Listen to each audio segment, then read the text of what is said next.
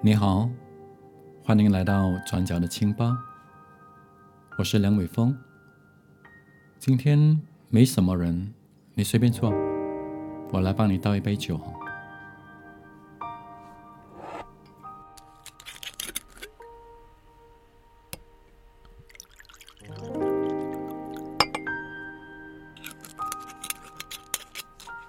来 Cheers。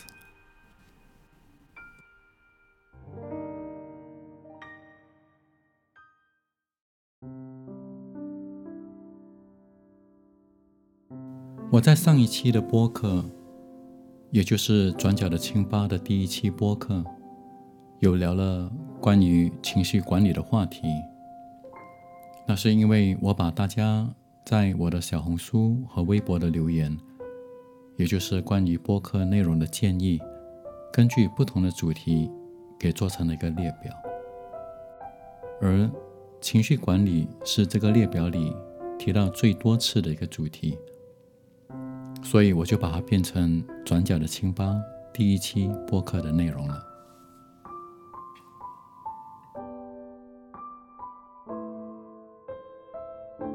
来到第二期，为了设定一个主题，我又重新拿出那个列表来看，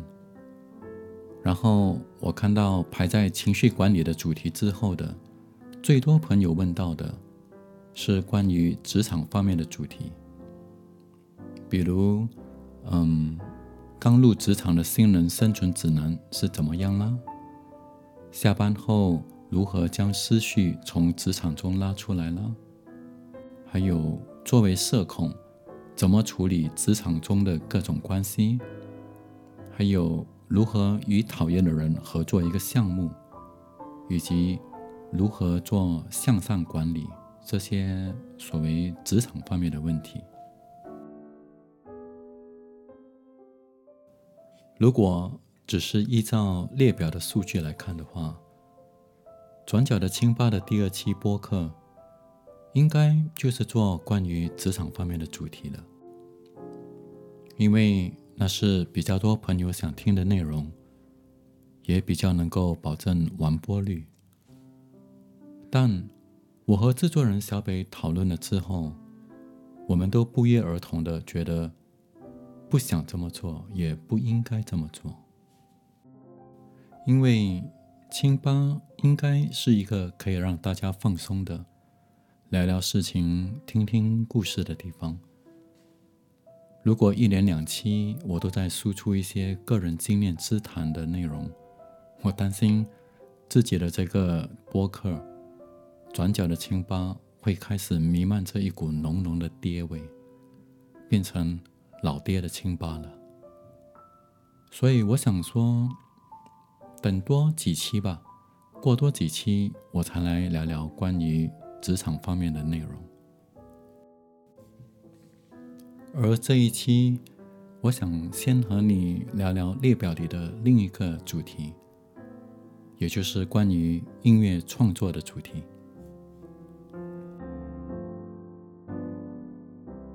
在关于音乐创作主题的列表中，我有看到这几个问题，比如想听梁老师聊聊怎么开始学习音乐创作的，是从学一个乐器开始吗？还有，听过梁老师的一个采访，知道你非音乐科班出身，那是如何加入到音乐创作行业的呢？还有，想知道你是怎么一步一步去实现自己的音乐梦想的。其实这几个问题我觉得都可以归纳为一个问题，那就是我是如何开始走向音乐创作这条路的。其实说起来可能有点奇怪，我在十六岁之前和音乐是毫无关系的。虽然小学和初中都有音乐课，老师会教一些基本的乐理和发声的方式，但我一直都提不起兴致来学，都只是随便随便随便的学，考试也基本上都是蛮混过关，不求优异，只求及格。那时我从小最大的兴趣是画画，甚至有长大后要做漫画家的愿望。一直到十六岁那年，升上高中后，音乐才真正的走入我的生命里。我高中的那个班级很有趣，全班有四十九位同学，女同学就占了四十位，而男同学只有九位。然后在这九位男同学当中，有五位是学校的合唱团成员，都会唱歌和弹奏吉他。有一天，他们在班上用吉他弹了一首乐曲，叫《爱的罗曼史》，就是这样的一首乐曲，我给你放一下。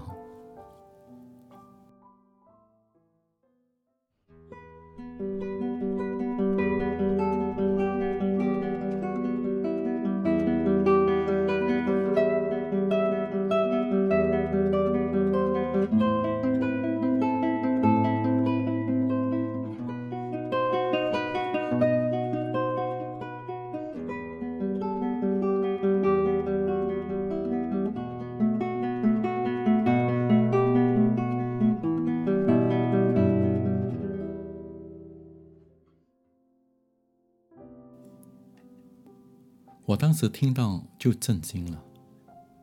吉他的声音怎么这么好听，而且这旋律也太有感觉了。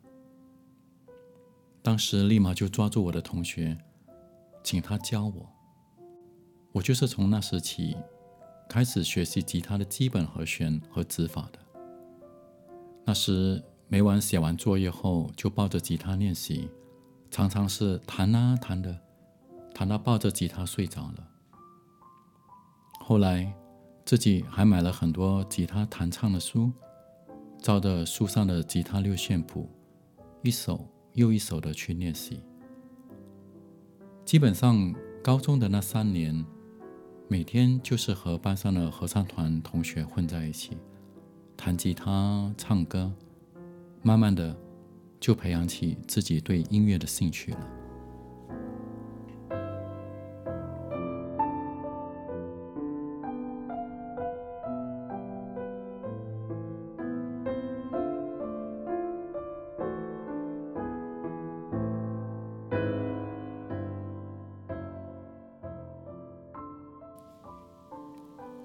高中毕业后，当时在马来西亚兴起了一股很强的民谣创作风气。我也和几个好朋友组了一个创作小组，那大家自行的摸索着创作了一些歌曲，但当时没有像现在大家都能用的线上音乐平台或者是短视频平台，没有太多的发表机会。我们创作的歌曲基本上都只能在一些小型的路演时发表，所以没有引起太大的传播效应，更没有引起任何唱片公司的注意。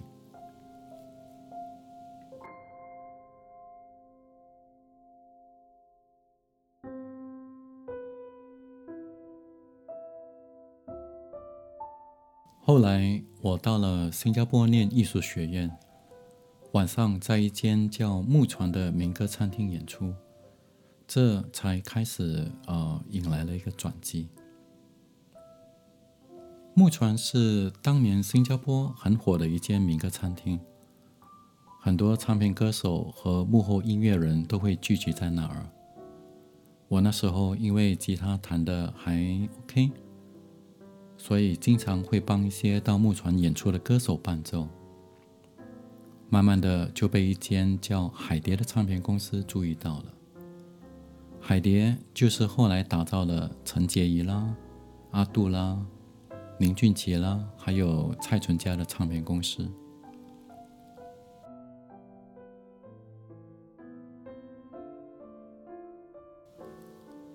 而海蝶唱片有一家姐妹公司叫大石版权，就是大小的大，石头的石，是一家专门代理词曲创作人版权的公司。当时大石的负责人听了我弹奏的吉他和创作的一些歌曲后，就和我签了一个短期的单曲合约。所谓的单曲合约就是卖一首算一首，但不全权代理。而在我签约后的两个月内，可能是新手运气吧，我很快的就卖出了四首歌曲。我还记得一首是卖了给陈洁仪，一首是给了林慧萍，一首是给了方文琳，还有一首是给了许茹芸。然后大石的负责人就和我聊，重新签了由他们全权代理的专属创作人合约。我也就这样入行了，加入到音乐创作的行业，一直到今天。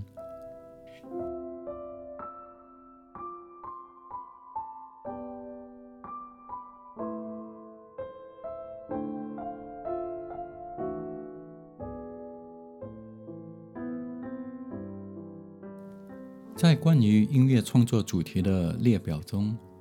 我还看到这几个问题。梁老师可以记录一下写旋律填词的过程吗？还有，请问创作歌曲是先有词还是先有曲呢？以及想听写歌的灵感来源。对于这几个问题，我自己是把它们归纳为一个问题，那就是一首歌曲到底是如何被制作出来的呢？有趣的是，在日常生活中，我也常被身边的朋友问过这样的问题，所以我想，就不如在这转角的清吧里，和你分享一下过程呗。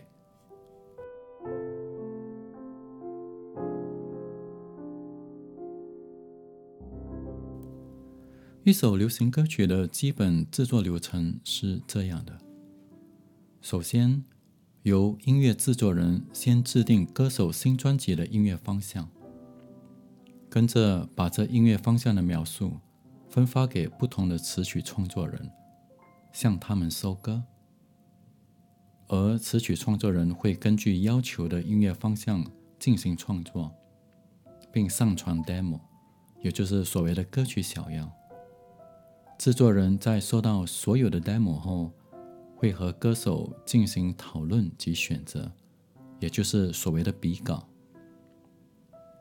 在 demo 被确定录用后，会把 demo 交给编曲老师进行第一版编曲，跟着制作人会用这第一版编曲先给歌手录音，在歌手录完音之后，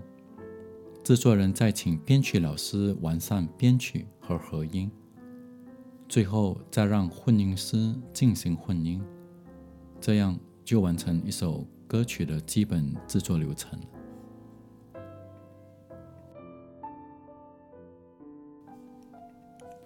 我担心这样的解说会让你听得有点呃云里雾里的，那为了让你能够更好的理解，我想用我写给张杰的一首歌《量身定做》来做个案例的分享，但在那之前，让我先帮你倒杯酒，要不帮你弄一杯Mojito怎么样？等我一下哈。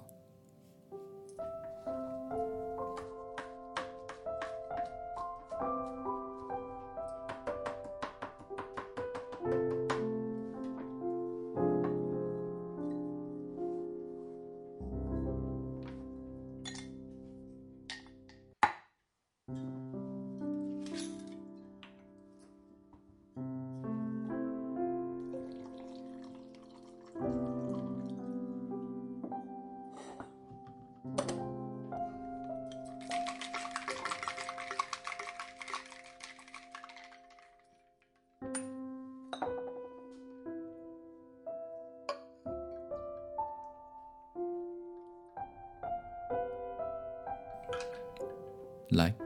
Cheers。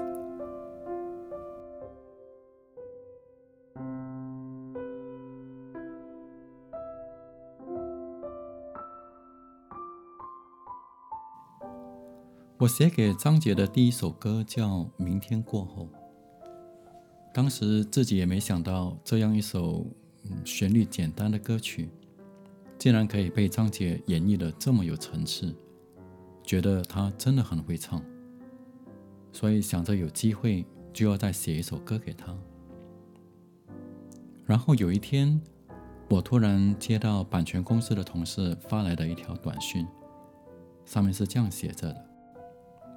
伟峰哥，张杰新专辑的收割进入最后阶段，要像明天过后一样有传唱度的歌，时间很急，尽快交稿。基于我自己的经验，我知道一个歌手的专辑收割期通常会在三个月左右。如果一个歌手的专辑收割进入了最后的阶段，而又很急的话，那基本上就是大部分的歌都收到了，但还没有收到可以打榜的歌曲。而可以打榜的歌曲是所有创作人都想卡的位置，所以我知道自己的确必须抓紧时间了。在这个时候，与其像一个音乐人立马拿起吉他或是坐在钢琴前写歌，我反而先开启我的广告人思维了。我在想，当我们喜欢一个歌手，除了是因为他唱得好之外，一定是他唱出了我们心里的某个想法或者某个感觉。而喜欢张杰的人在听他唱了《明天过后》，接下去该让张杰唱出他们的什么感觉呢？因为当下的自己也没有答案，加上那时还得忙着公司里面的广告项目，所以我把这个问题放在心里，想说让它待一下，慢慢的发酵着。说句实话，当时候自己的情绪还蛮紧绷的，因为人家收割都到最后阶段了，要加紧了，但自己却还在忙着公司的广告项目，还没有开始做歌。然后就在隔了几天后，有一晚在公司和组员开完会后，我突然间想到一个主题，量身定做。我那时候是这样想的，如果明天过后唱的是我喜欢你的感觉，那下一首歌可不可以唱的是我为什么喜欢你，那种量身定做的感觉呢？有了这个想法后，我就开始坐在钢琴前，把这个想法和感觉尝试用旋律给表达出来。那经过一整夜的几次修改，还有喝了几杯威士忌之后，我觉得旋律可以了，那就把手机架在钢琴上，一边弹一边哼唱，把这旋律给录下来。因为当时还没有词，所以我录 demo 的时候都会用 kiki kaka koko 之类的单音来唱，这就变成这首歌最初版的 demo 了。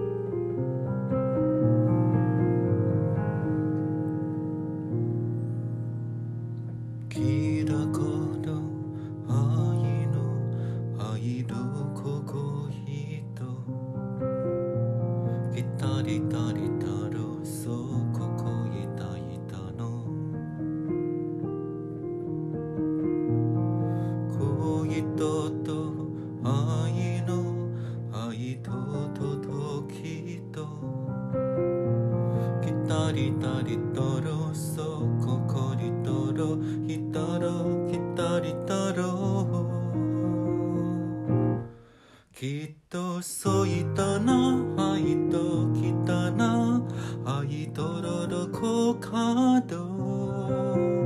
ひたとりなのひだどひだど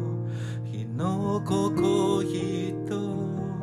あきたいたのそきたきたと愛のななこかどひたといたのそいたひたの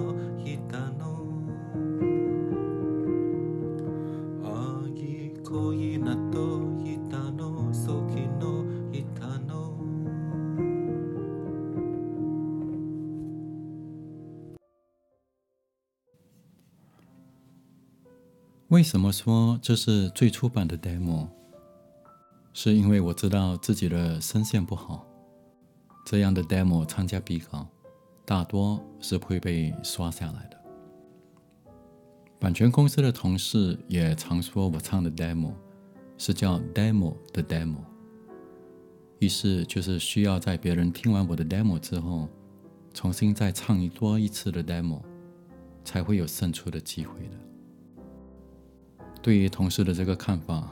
我相信你在听完我唱的 demo 后也会认同的，对吧？以后有机会，我可以针对演唱 demo 的主题再做一期相关的博客内容。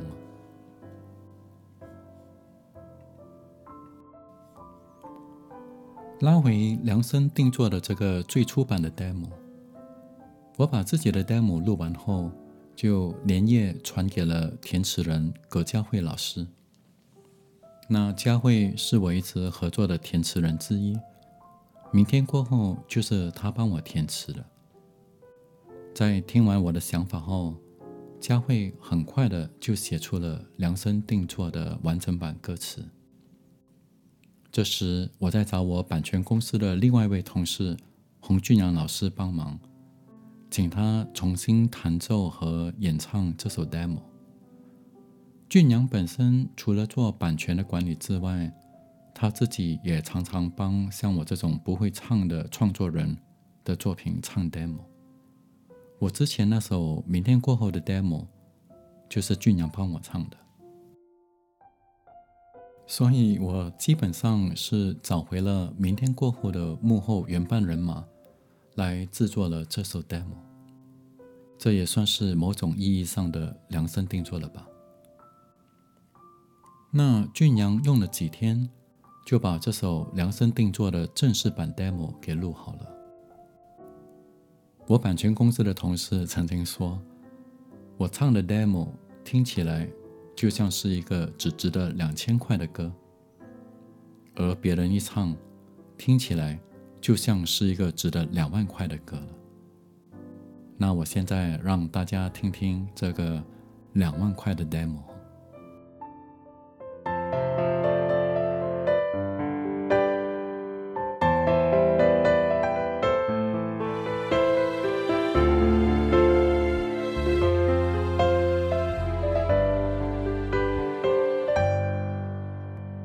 直到最后抱着我，幸福变得好稀薄，一拉近就会扯破我们那件华丽承诺。穿过合身的枷锁，谁能够保证解脱？回忆就好像领口，贴着你的脉搏，听你说你怎么错过。别说你也爱我，也不想我难过，那是寂寞一直落落。我们许过的愿，听的歌，有的喝，因他量身定做。别说你也爱我，也不想我难过，别怕遗憾不知所措。至少你给的痛，每一寸为了我而定做。至少编织的梦，每一针每一线为了我。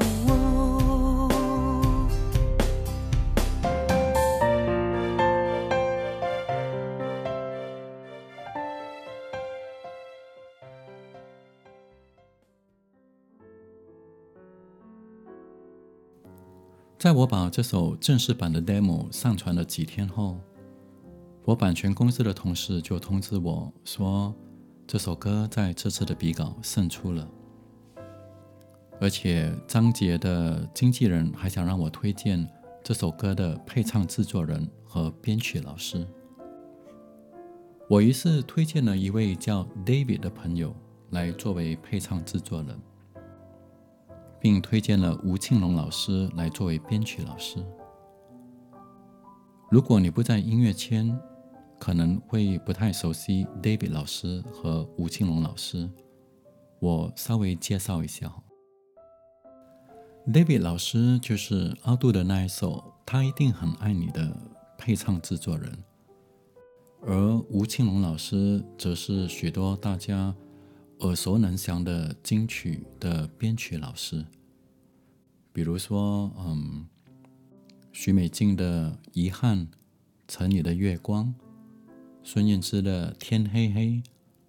还有张学友的《想和你去吹吹风》等等的，这些都是庆龙老师的作品。关于这首歌的编曲方向，David 有和我通过几次电话来讨论。我们原本是想给这首歌设计一个比较特别的编曲方向，还找了一些参考的例子。但在我们把想法分享给庆龙老师时，他觉得这样的编曲虽然特别，但有点抢戏了。他那时候跟我们说，他觉得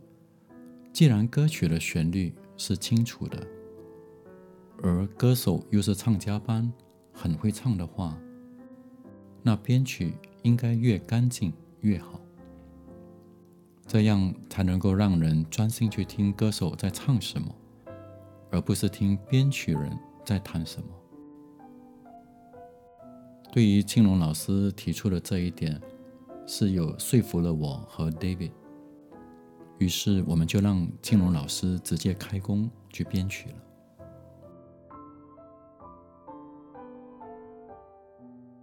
隔了几天后，庆龙老师就把第一版的编曲给发过来了。所谓的第一版编曲，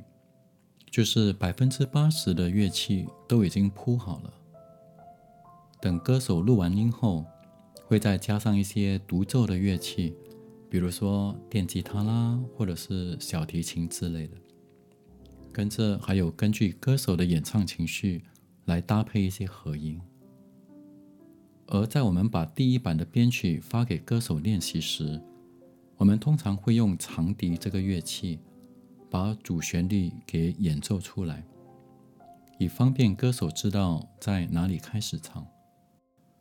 我现在把这个第一版的编曲播给你听看看好。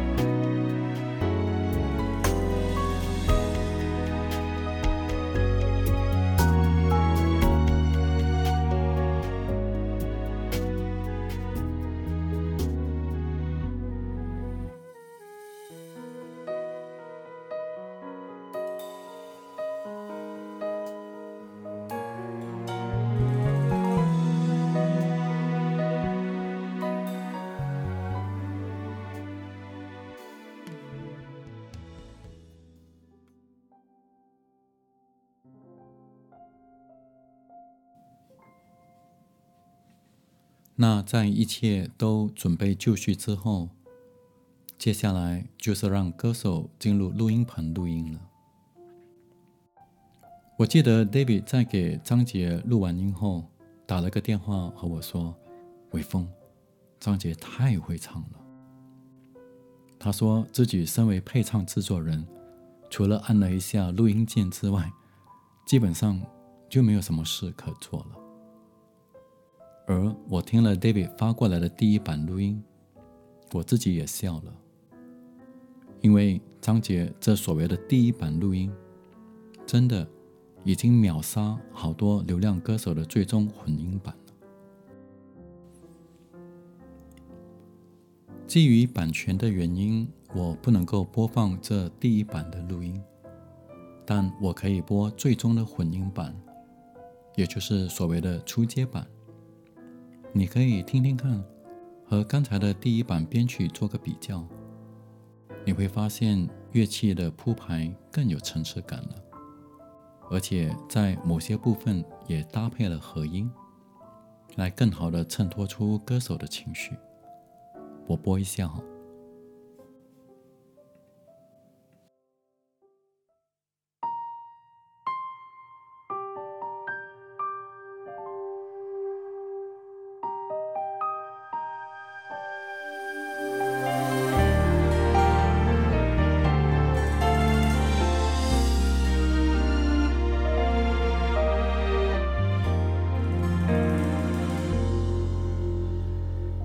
到最后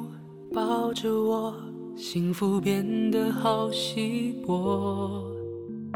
一拉近就会扯破我们那件华丽承诺。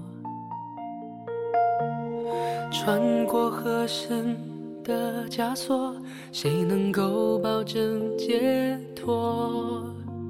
回忆就好像领口贴着你的脉搏，听你说你怎么错过，别说你也爱我，也不想我难过，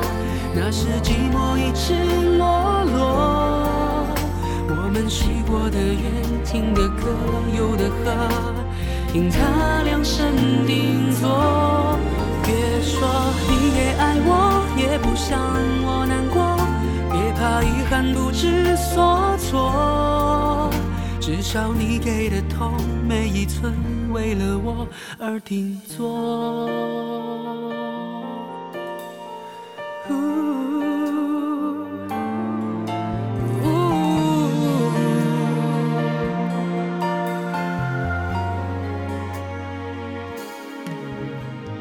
直到最后抱着我。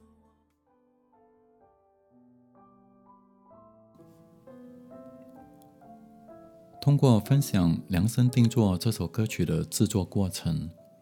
我希望能够让您稍微了解到